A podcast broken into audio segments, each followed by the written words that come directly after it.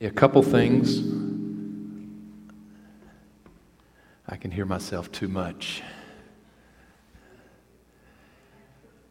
A couple things before I jump into my sermon.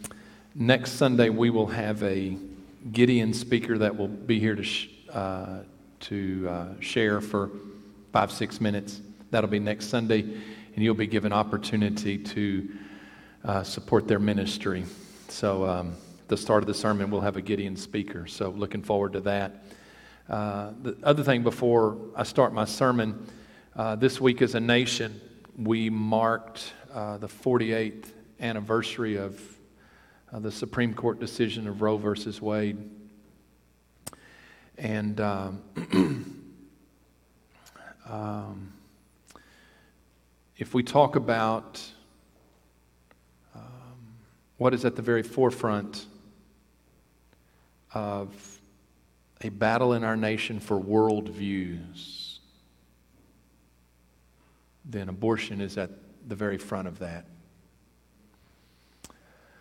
Uh, and so, uh, you know, obviously we can support our local pregnancy center and encourage you to do that this, uh, starting this Sunday, and I think through February, the Baby Balusa. But um, at the very heart of the Bible that we will talk about today is that it was God who created us, and it was God that gave life. And it's people that believe that, and in His Word, uh, we are to people. We are to be people who stand in every way for life. Amen. So I started a couple Sundays ago talking about a reason to believe. Uh, and I want to continue that, of course, today. Uh, one of the foremost uh, atheists, one of the most vocal of the last century, was a man who was a professor in England, and uh, his name was Sir Antony Flew. He's now deceased. 10.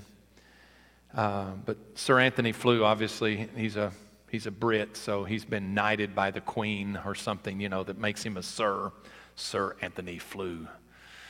Uh, but he was one of the most vocal atheists of the last century, and he actually studied uh, at Oxford in the early 50s when C.S. Lewis would have been there, and C.S. Lewis would have been uh, already been a Christian and contending for the Christian faith. One of the I, have been reading a number of books, but one of the the books uh, that is C.S. Lewis's uh, philosophical defense for the supernatural is a book called Miracles. Woo! It's a it's a it's a deep read. Probably only I would say Shane Stover in this crowd is probably the only one who's up to even grasping the concepts in that. Um, yeah. Um, but um, Sir Antony Flew rocked the academic and scientific world in 2004 when he announced at a conference after all of these years defending atheism that he believed there was a God. And a couple years after that, he wrote a book entitled There is a God. And the, uh, the, what term am I looking for?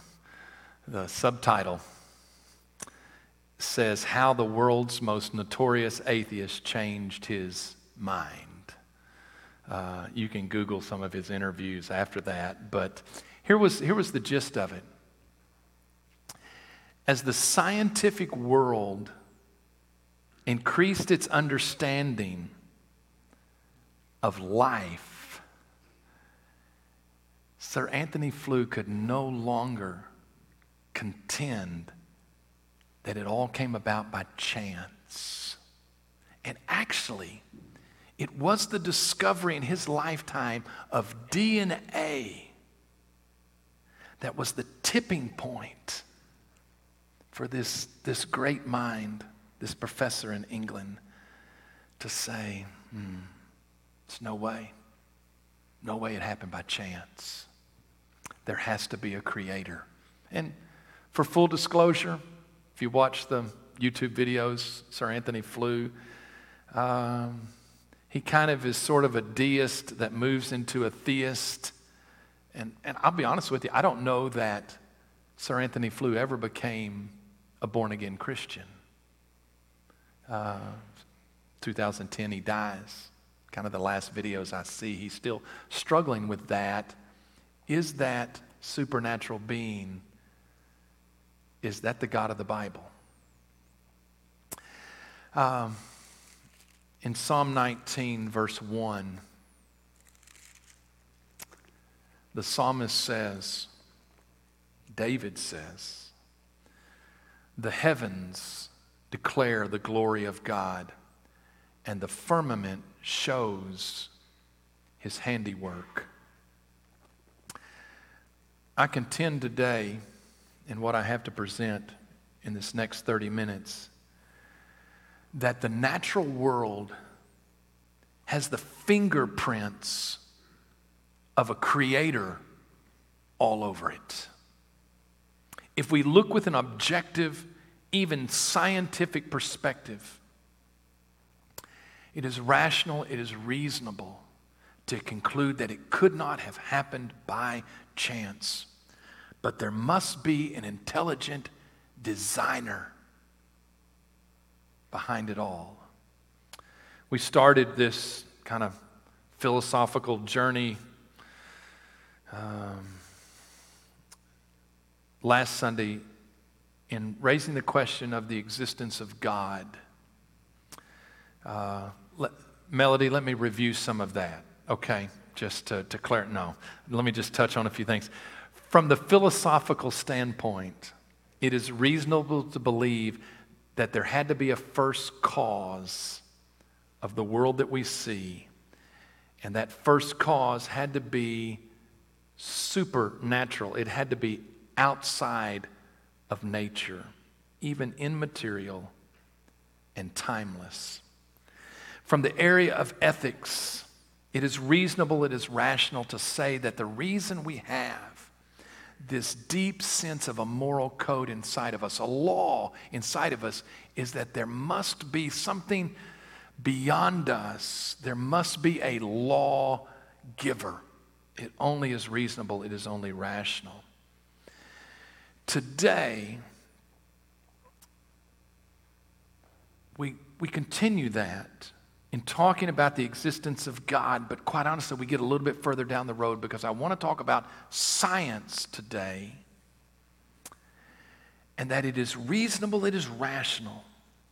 There is evidence, as the psalmist said, that there must be an intelligent designer to the world that we live in. Now, the obje- objection that is raised by uh, the naturalistic, atheistic worldview is that it is only a religious myth that the world was created by God. It's only a religious myth that the world was created by God. I want to talk about two things today that give us evidence that there is an intelligent designer. Two words today. First, complexity in the natural world. And secondly, the fine tuning of our universe.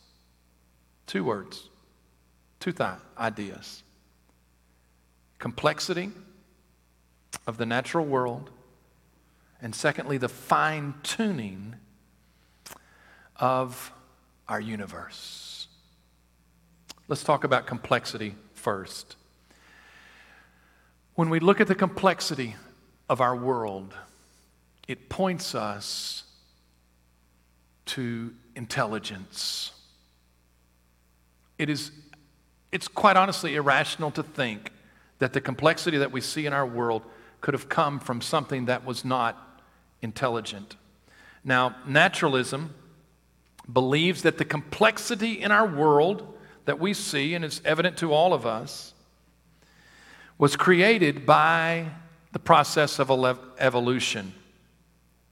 Evolution, of course, uh, was proposed by Charles Darwin, his 1859 book, The Origin of the Species.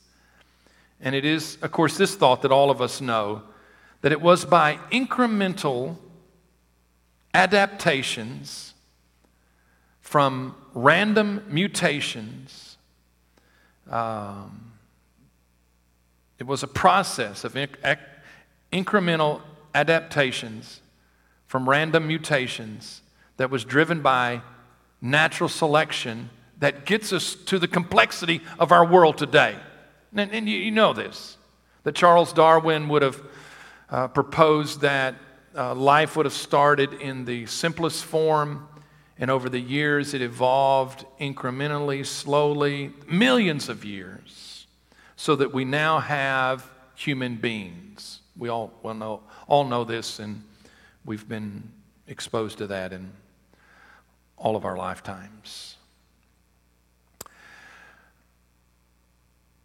When you look at the natural world, the theory of evolution does not square with science, it does not square with the science of physics. Um, and I'll just touch on these. I want to talk about chemistry here in just a minute for just a, just a few minutes. But in the different areas of science, Charles Darwin's theory uh, does not hold scientific water. Uh, in the area of physics, uh, the second law of thermo- thermodynamics is that all systems in the natural world are moving towards disorder, a simpler form. And I'm not, I don't have time to talk about that today. Um, but all natural systems left to themselves move towards disorder to simpler forms. Um, your garden, your flower garden in your backyard or front yard, left to itself, is not moving towards order, it is moving towards disorder.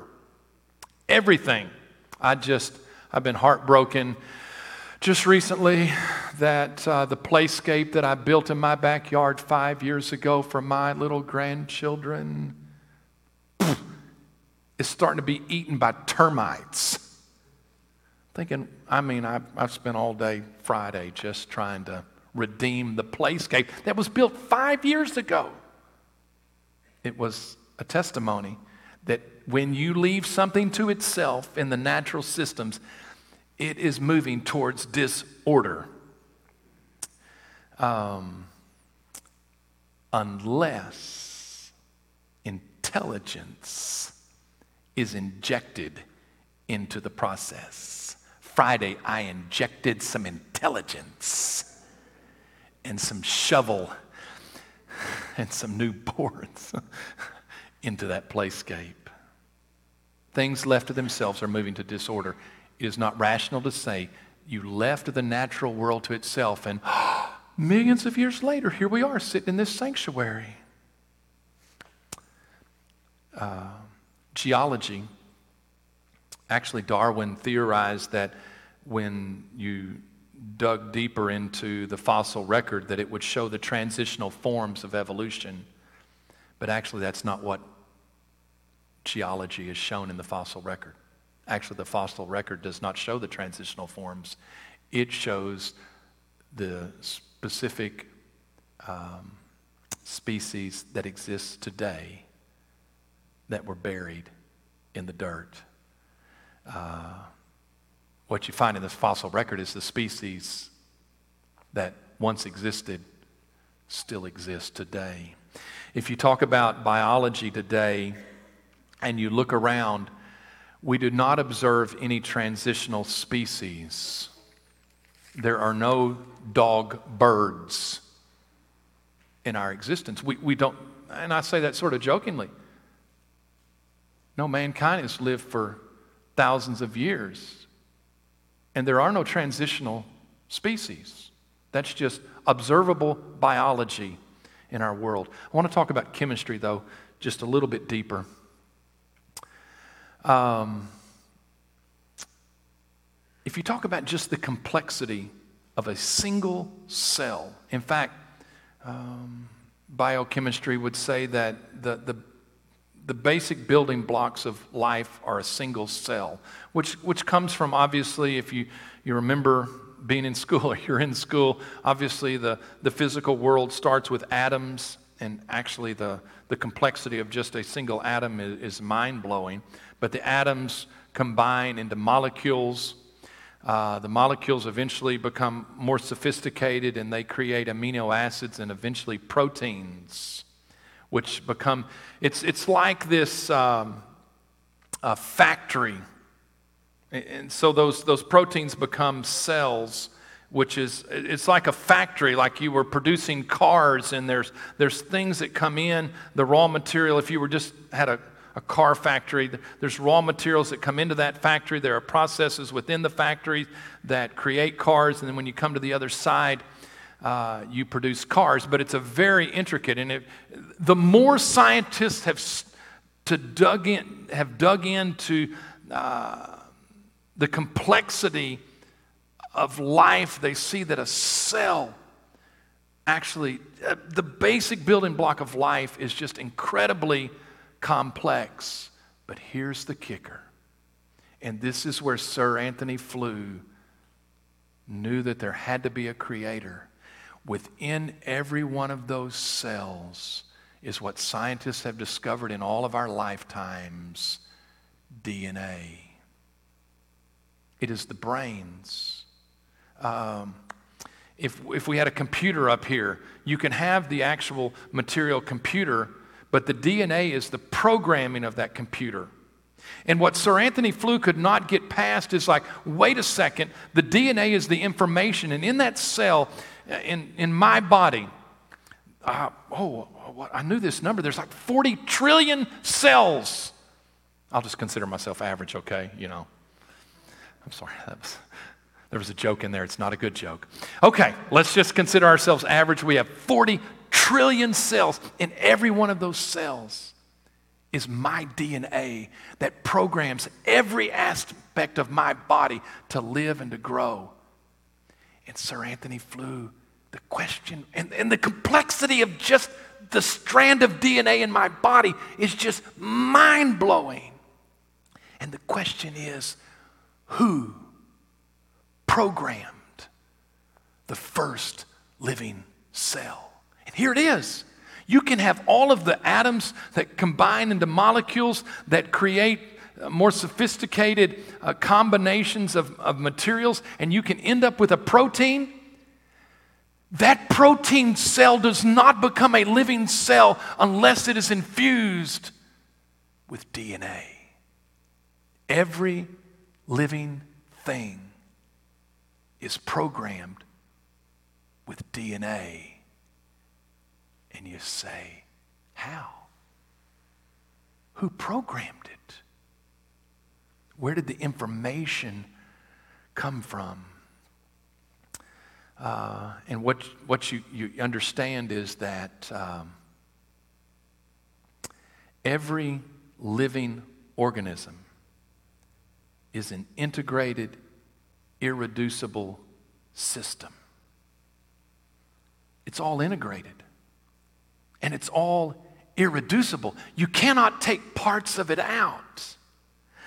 You cannot tweak the DNA of a dog and incrementally get it to a bird. Um, the car factory illustration. If the car factory, all the systems that are required for producing cars, breaks down at any point, it ceases to produce cars. The human body.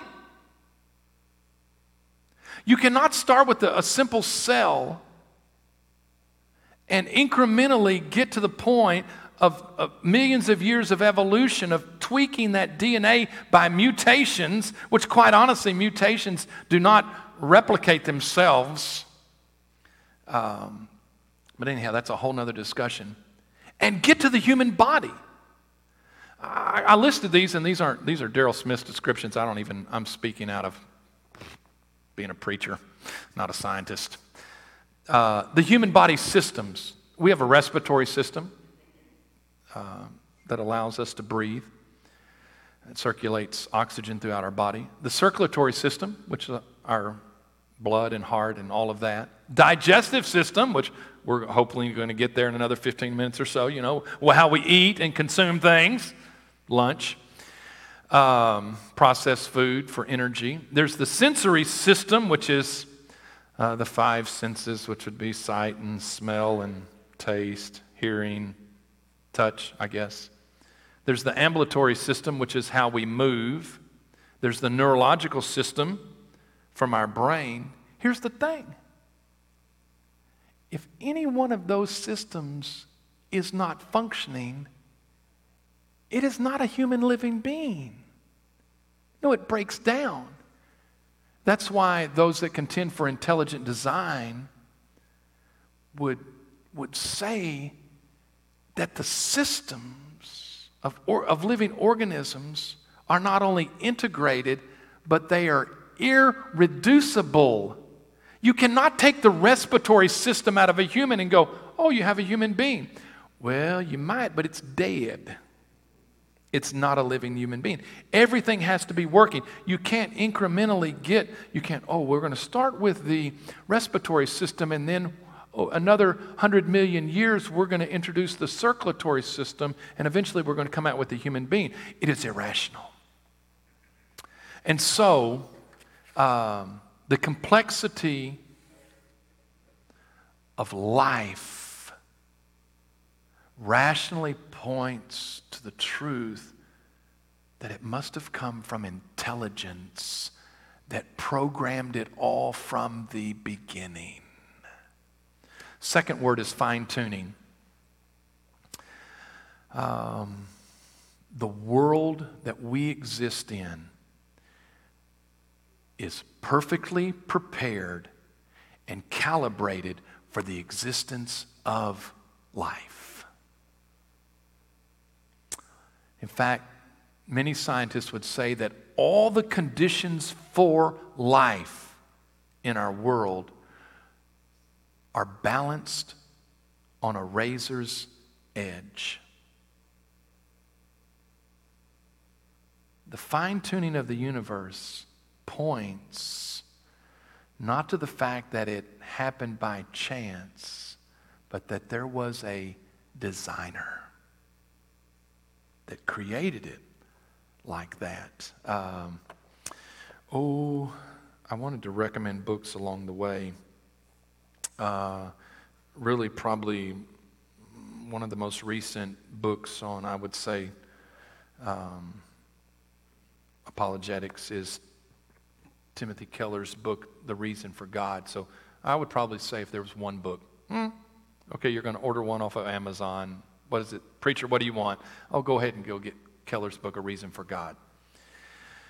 Uh, belief in an age of skepticism. Um, but he, um, he has a quote from Francis Collins. Um, and it says this it says, when you look from the perspective of a scientist at the universe, it looks as if it knew we were coming. there are 15 constants, and I'll contend for even more here in just a minute. The gravitational constant, various constants about the strong and weak nuclear force within the atom, etc., that have precise values. If any one of those constants was off by even one part in a million, or in some cases by one part in a million million, the universe could not have actually come to the point where we see it. Matter would not have been able to coalesce. There would be no galaxies, galaxy, stars, planets, or people. And scientists have identified what are called universal constants, and I don't have time to trace it all out this morning, but just something you can probably grasp your, your mind around is gravity. If gravity, gravity was off just a little bit stronger or weaker, we would not exist. The universe would not exist. We could not exist on this earth. Uh, the rate of expansion of the universe that came from the Big Bang. If the universe was expanding at a greater rate or a lesser rate, it would have either blown out the windows or it would have, the pull would have pulled it back to that dot. I don't know if that's a scientific woof, but anyhow, that was, you got it. No, what they discovered is when the Big Bang occurred, it happened at the very precise rate of expansion to exist as a universe as we now see it. Even, even the electromagnetic force within atoms uh, had to be so precise just for atoms uh, to exist as they do today. Uh, and Collins talks about 15. Uh, some of the more recent stuff I've seen, there's another one that says, contends for 19. And the picture they get is if you had this uh, panel of all these little knobs, um, and just say there were 19 of them, for the world to exist in its, in its immediate existence from the Big Bang, every one of those uh, physical constants, that dial had to be set exactly at one point for it all to work. If any one of the dials was off in the initial moment, the universe would not have existed as we see it today. And I love the quote that Collins says it looks as if it knew we were coming. um, another, another book that was written, and I don't have it, you can YouTube the um, documentary, and I did this week. It's called The Privileged Planet and it's by a group of scientists. And think about that concept the privileged planet. These scientists look and it's like everything is exactly as it had to be for life to exist on earth. Hmm. Hmm. Wonder what conclusion we could draw from that. But, uh, and they talk about in that documentary, or you, you can get the book, uh, of how uh, the universe, uh, that the earth sits at the perfect spot in the universe for scientific discovery, uh, that our galaxy is perfectly positioned within that universe, that our sun within that galaxy is in the, the perfect pos- position. Uh, and then you get to these, these ideas of the distance of the moon from the earth and the earth from the sun if, if it varied by just a little bit, the tilt of the earth, all of these things, the, the, the atmosphere around our earth um, made it possible. But it's the margin for error, error are, are minuscule for the capability of life, the amount of water on the earth, the depth of our crust. All of these things are beyond the 19 universal constants of physics, like gravity and such. And the odds are astronomical. No, no, no, it's not that. It is mathematically impossible. The numbers are so staggering that what the scientists say that are objective enough to look at the numbers to say, no, it's not that the odds are astronomical. No. It was mathematically impossible. Could not have happened unless there was a designer.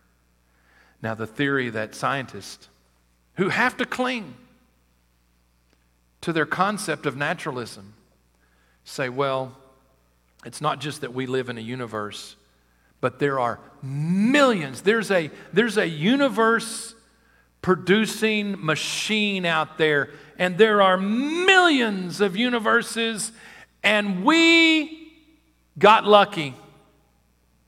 And all of those millions and billions, finally you get statistically to say, no, there had to be some place that was capable of sustaining life, that it just happened by chance and we hit the lotto. You don't hear the preacher say that, Baptist preacher, much on Sunday mornings. Man, the odds were impossible, but we did it.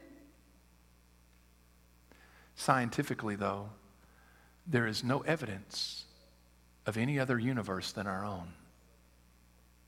But it's the only theory they can come up with that there must be millions and millions of universes just like ours, and we happen to be the one that was in the perfect spot. I, I want to read again as I come to a close this morning what Byron read in Romans 1. I don't want to read all of it, but uh, this is what Paul said. Romans 1:18 to 22. For the wrath of God is revealed from heaven against all ungodliness and unrighteousness of men who suppress the truth in unrighteousness because what may be known of God is manifest in them, for God has shown it to them. For since the creation of the world, his invisible attributes are clearly seen, being understood by the things that are made, even his eternal power and Godhead, so that they are without excuse. Because, although they knew God, they did not glorify him as God, nor were thankful, but became futile in their thoughts, and their foolish hearts were darkened. Professing to be wise, they became fools. The complexity of life and the fine tuning of our universe point us to an intelligent designer. In fact, this Sunday, I'm just saying, hey, you Christians, hold your horses. We not even, we're not even to the God who revealed himself in the scripture. I'm just saying, back it up. All I am saying at this point is philosophically, we have to say the evidence points clearly to an intelligent designer of our life and universe. But I would say to you that as we begin to go down that road, in fact, I think, I think as I watched those YouTube videos of Sir Antony Flew, it was what he was struggling with. It starts us down a road that points us not only to an intelligent designer, but the evidence points, this is, this is the punchline this morning. The evidence points that our world was not only created for life, here it is. It appears it was created for human life.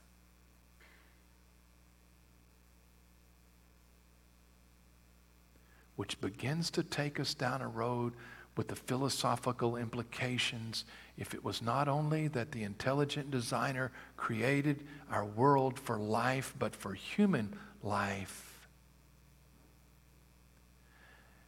that God, it seems rational, reasonable, is a personal God, not just a detached, intelligent designer. But the evidence begins to point us to a personal God, get this, who created the world to be discovered by us. He gave us minds to discover the natural world. But what was the point? That we would discover Him and to have, apparently, it seems that the intelligent designer is a personal God who wants to have a relationship with us as human beings. I, am honest. I'll tell you. I don't want to destroy the end of the story. I think that's where we're heading. I, yeah. I think maybe God loves us and created the world for us that we might know him. And obviously, that's the point we're going to get to and we're going to discover in his word uh, and the sending of his son.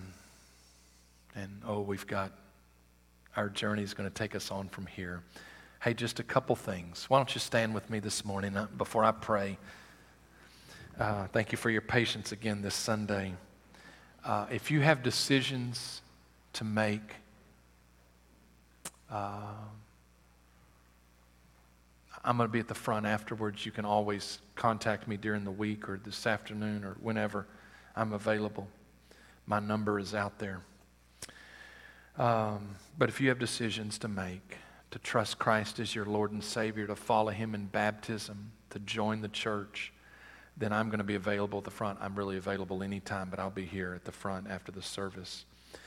Uh, also, before I pray, uh, we're also about to begin work on committees for this year. Let me encourage you that if you have not filled out our volunteer survey, you can go to our webpage and you can find it so that we know what you would be willing to, to do and to serve, and even the areas that Byron's talked about where we need teachers um, it, it's invaluable to us. And I, I know I've said this for weeks and weeks and weeks and weeks. And I say it again this week because we need you to fill out the volunteer survey so that we know where you would be willing to serve. And we believe we're maximized in our impact when the whole body is maximizing their service for God. So, y'all, let me pray. Thank you. Father, today we. Um, we thank you for being an amazing God. that, that scientists can't even comprehend the created world that you made. But Father, also we come to the place today to acknowledge you as a personal God who loved us. And Father, when we sinned and our hearts departed from you, you engineered